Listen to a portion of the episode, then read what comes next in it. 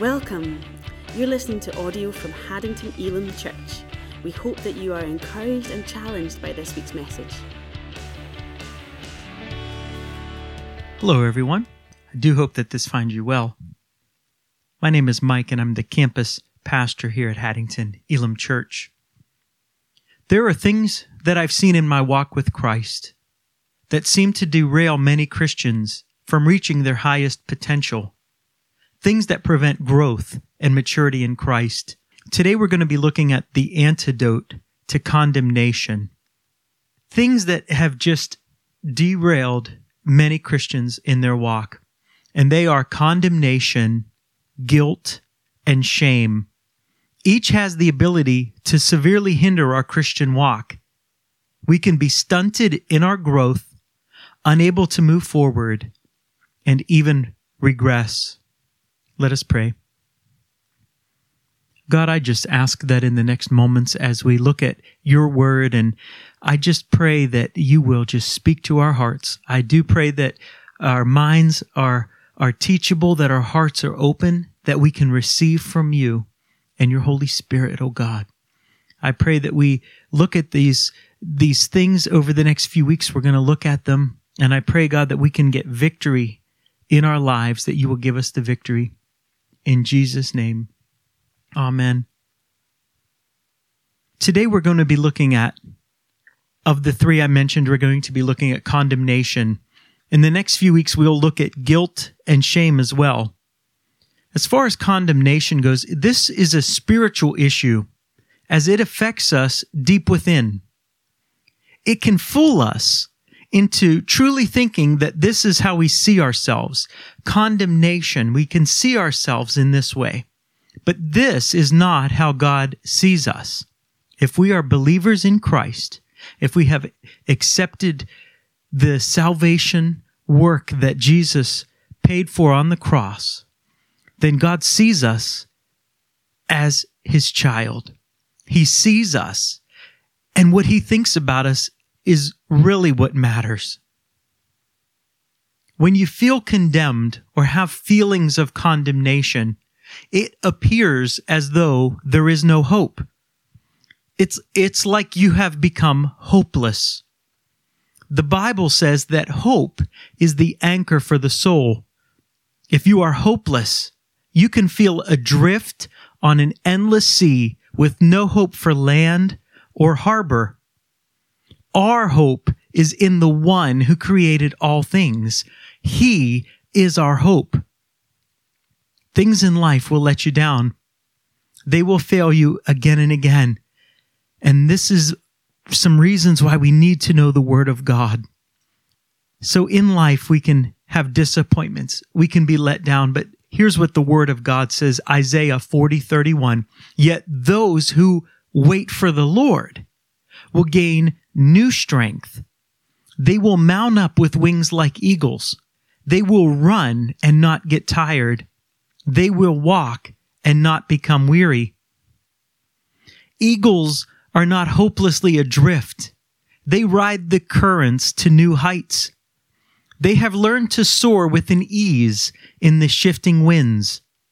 Soaring on the wind, they aren't tired or worn out beating their wings feverishly against the different wind currents. They simply stretch their wings and catch the wind and they just soar into those air currents. And if you've ever seen them just soaring in the sky, it looks effortless. It looks so beautiful as they just are not beating against the wind and they're not wearing themselves out. They just soar. Our enemy of our souls would love nothing more than to bombard us with thoughts and feelings of hopelessness. He would like to wear us out as we strain against his onslaught. He would like to keep you perpetually adrift on an unending sea. Contrary to that, Jesus puts us on solid ground. Jesus is our antidote. So we have the poison, if you will. We have the problem, condemnation, a deep spiritual issue, but we have Jesus, the antidote. And that word antidote is from the ancient Greek word antidoton, which means given as a remedy. An antidote counteracts or relieves the negative effects of something. For instance, most would know that there, or use it in a, a sense like that there's an antidote to poison. But there are antidotes to anxiety, sadness, or even a bad day. Jesus is given as, as the remedy. He is the remedy for us when we're dealing with condemnation. He says one of the jobs of the Holy Spirit is to convict the world of sin in regards to righteousness. Conviction is different from condemnation. So our enemy condemns us, but God's Holy Spirit convicts us. So condemnation, let's look at that by definition. Condemnation means to express an unfavorable or adverse judgment on, indicate strong disapproval of or censure, to pronounce to be guilty, sentenced to punishment, as in that murderer was condemned to life imprisonment. It also means to judge or pronounce to be unfit for use of service. And that's one that I think the enemy likes to use against us. He likes to judge or pronounce to be unfit for use of service, as in like to condemn an old building. Another definition is to force into a specific state or activity, as in his lack of education condemned him to a life of menial jobs. And lastly, condemnation means to declare incurable. Our enemy attacks us with condemnation, declaring us useless, abandoned, like a condemned house that is of no value to anyone anymore. If he can convince us of that very thing, he can render us hopeless, unusable to God and his kingdom. Friends, what he presents to us is not the truth. Paul says this, Romans 8, 38 and 39. For I am convinced that neither death, nor life, nor angels, nor principalities, nor things present, nor things to come, nor powers, nor height, nor depth, nor any other created thing will be able to separate us from the love of God, which is in Christ Jesus our Lord. So we have the enemy condemning us and telling us that as far as our usefulness in the kingdom of God, that we're useless and that God doesn't love us. And that is absolutely a lie because nothing, no thing can separate us from the love of God in Christ Jesus. The enemy tries to persuade you. He's smooth of tongue. He tries to persuade you that God does not love you. His number one tactic is to get you to doubt God's love. When you find yourself starting to doubt if God loves you, know that the enemy is trying to work in your life. That's like a warning light that comes on in your car. He tries to tell you that God does not love you. We need to be aware of his tactics and schemes.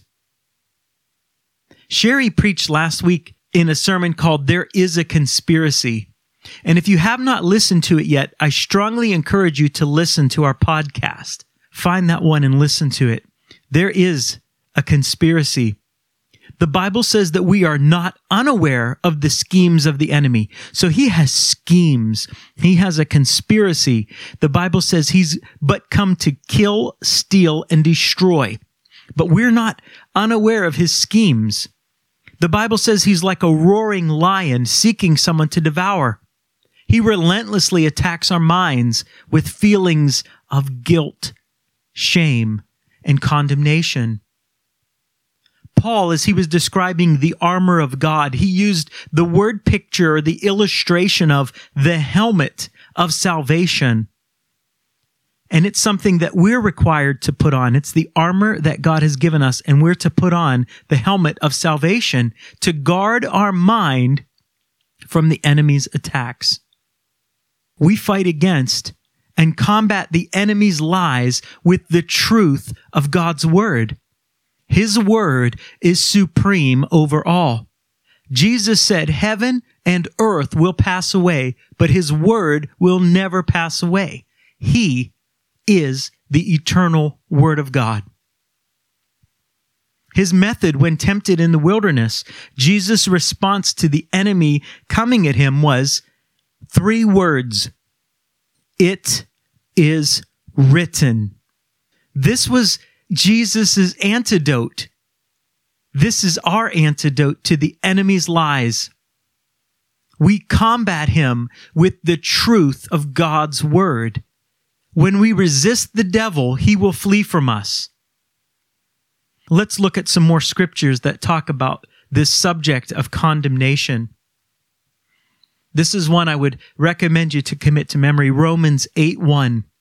Therefore, there is now no condemnation for those who are in Christ Jesus. Friend, if you're in Christ Jesus, you're a follower of Christ, a child of God. There is therefore now no condemnation.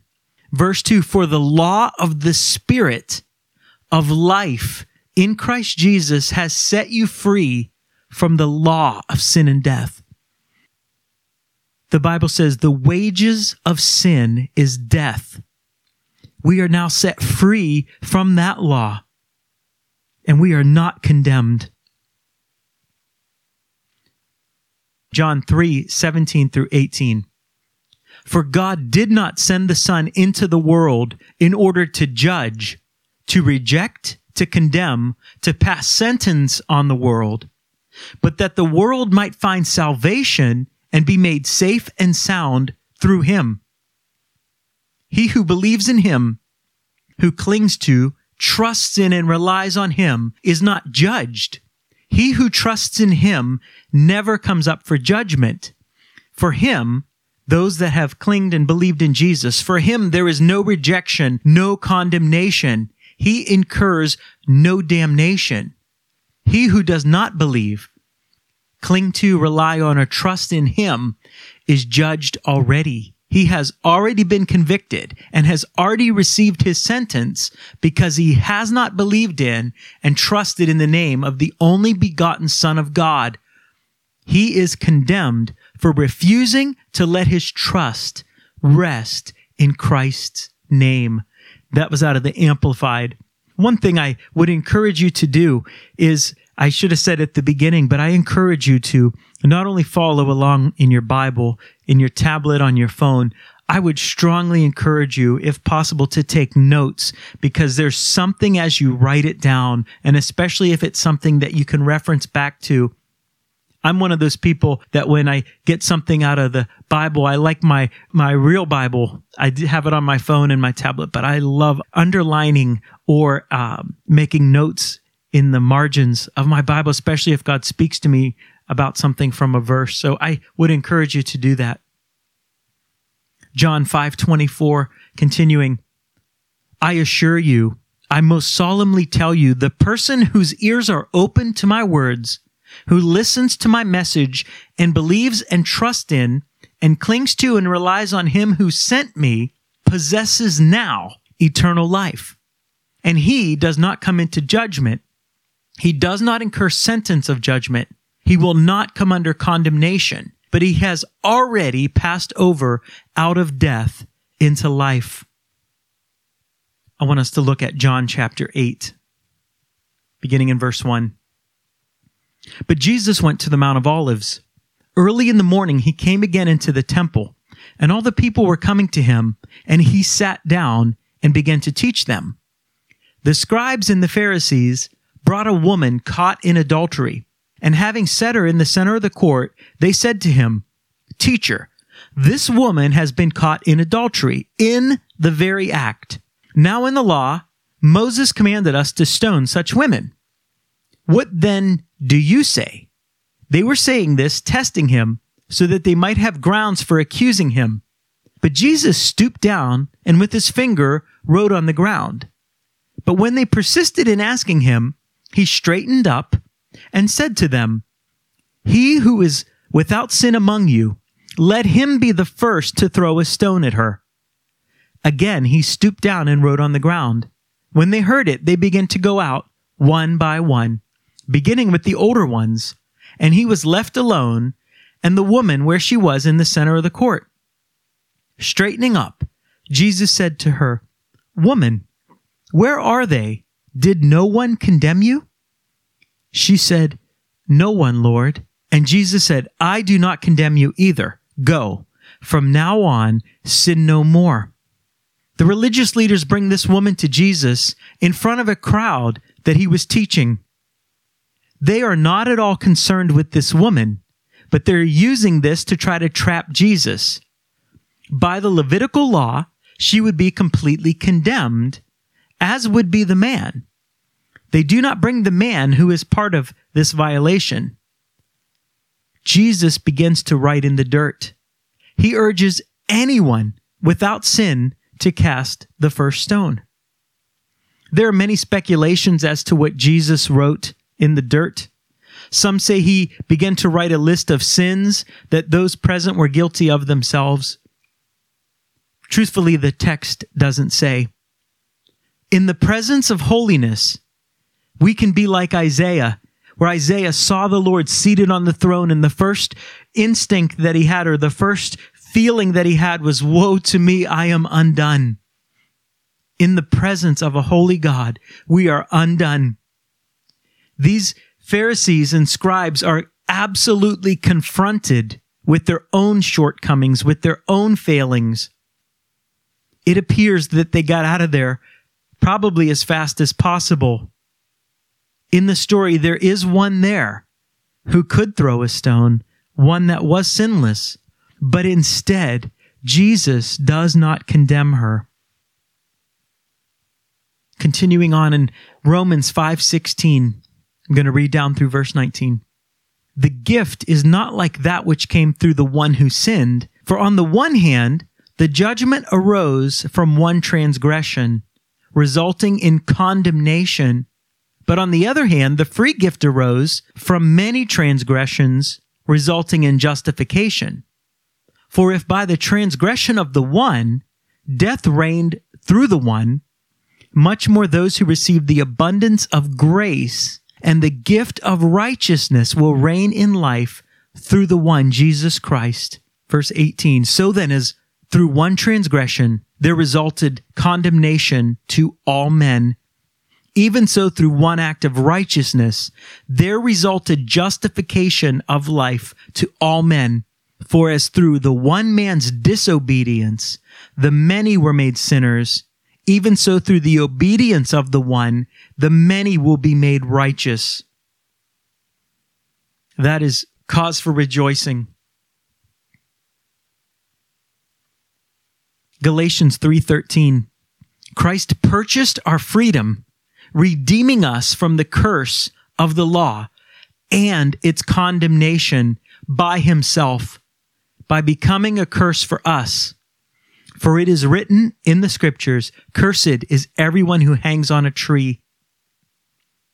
So the enemy tries to condemn us, to tell us that we're of no value, that we're worthless, that God can never use us, that we're unusable, that we have no value. But the truth is that we are purchased. We're redeemed by Jesus. He became the curse, took our place on that cross. And because he became that curse for us, he has redeemed us and purchased us by his blood. Our enemy brings condemnation where the Holy Spirit brings conviction. And I want to go into that for a moment and tell you that there is a distinction the word convict is a translation of the Greek word elancho, which means to convince someone of the truth, to reprove, to accuse, refute, or cross-examine a witness. The Holy Spirit acts as a prosecuting attorney who exposes evil, reproves evildoers, and convinces people that they need a savior. In his book, Overcomer, by David Jeremiah, he puts it like this. And I think that this is such a wonderful summary of conviction. The Bible tells us that the Holy Spirit will convict the world of sin. To help us understand what the conviction of sin is, we can look at what it is not. First, it is not simply a guilty conscience or even shame over sin. Such feelings are naturally experienced by almost everyone. But this is not true conviction of sin. We are convicted when we become mindful of how much our sin dishonors God. When David was convicted by the Holy Spirit, he cried out, Against you, you only have I sinned and done what is evil in your sight. David saw his sin primarily as an affront to a holy God. When we're convicted, we become intensely aware of the wrath it exposes to our souls. When the Philippian jailer fell at the apostles' feet and cried out, Sirs, what must I do to be saved? He was under conviction. He was certain that without a savior, he would die. When the Holy Spirit convicts people of their sin, he represents the righteous judgment of God. There is no appeal to this verdict. The Holy Spirit not only convicts people of sin, but he also brings them to repentance. So he doesn't just tell you and bring you that far and then leave you hanging. He brings you to repentance.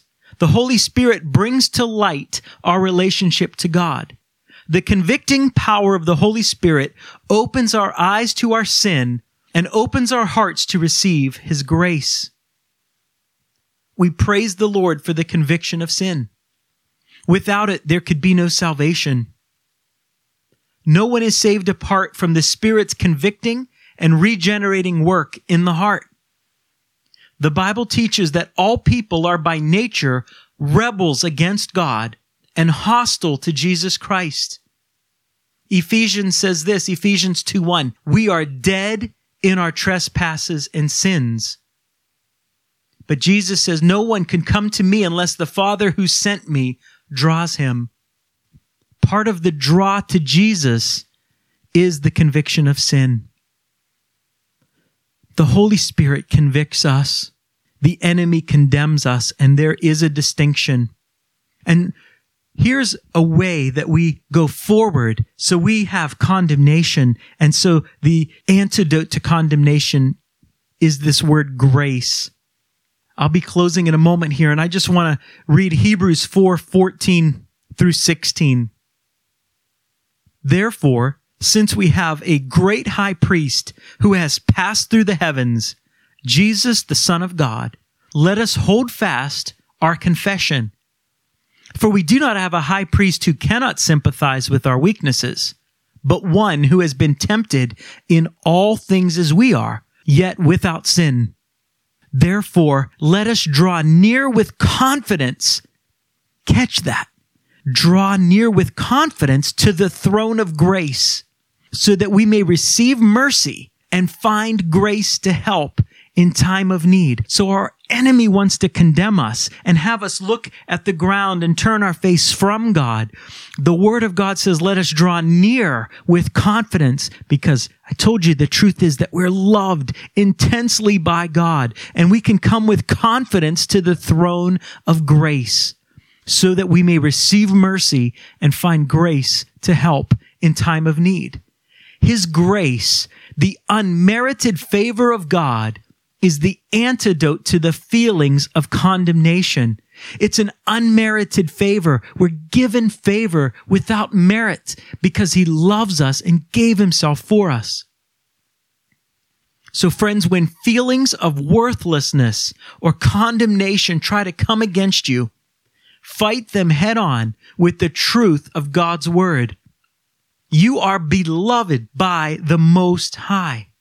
You are more than a conqueror. Let his loving arms envelop you today. God thinks you're worth the death of his son. They say the value of something is only worth what somebody is willing to pay. And God paid the highest price for you, my friend.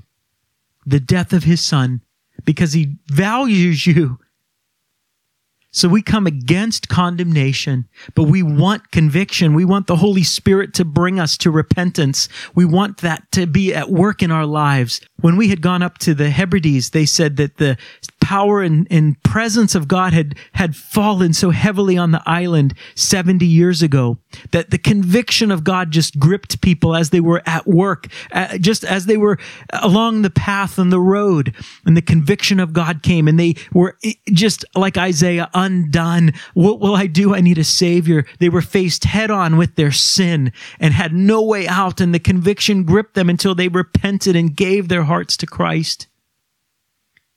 Friends, we need the conviction of the Holy Spirit to bring us to repentance. Rest in His grace today. His unmerited favor, His grace. Paul said His grace is sufficient. It's made perfect in weakness.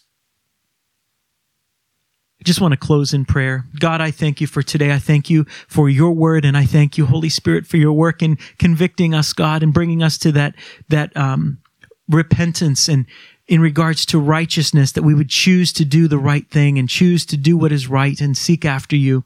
God, for anybody that is in the sound of my voice that is feeling condemned, is feeling condemnation so strongly, God, I pray right now by your Holy Spirit that they will turn that around. That just like an antidote is given to a poison, that they will take in the word of God and it will combat that, uh, that, uh, that that lie of the enemy. We combat it with the truth. We combat it with the word of God. So we speak and release the word of God. We, we just say that you love us and nothing, no thing can separate us from your love.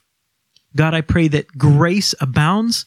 God, I pray that those that are feeling or dealing with condemnation, specifically condemnation in that deep spiritual issue. I pray that you will absolutely do a work in their hearts. You will free them, that your grace will be at work in their lives more than a conqueror. In Jesus' name. Friend, if you have any questions, if you would like to accept Christ as your Savior, if you are finding yourself feeling convicted and need a Savior, please contact us. You can contact us at office at haddingtonelimchurch.com please let us know. Reach out to us, get in touch. Also, you can follow us on social media. We're on Instagram, Twitter, Facebook. We also are on YouTube. Be sure to like and subscribe to our channel. I pray God's blessings upon you. May you have a great week. May you not be under condemnation anymore. There is therefore now no condemnation to those who are in Christ Jesus.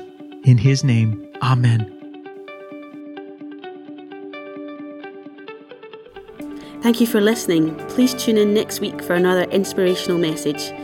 If you're in the East Lothian area, visit us online at haddingtonelimchurch.com for information about how you can join us for our weekly Sunday services.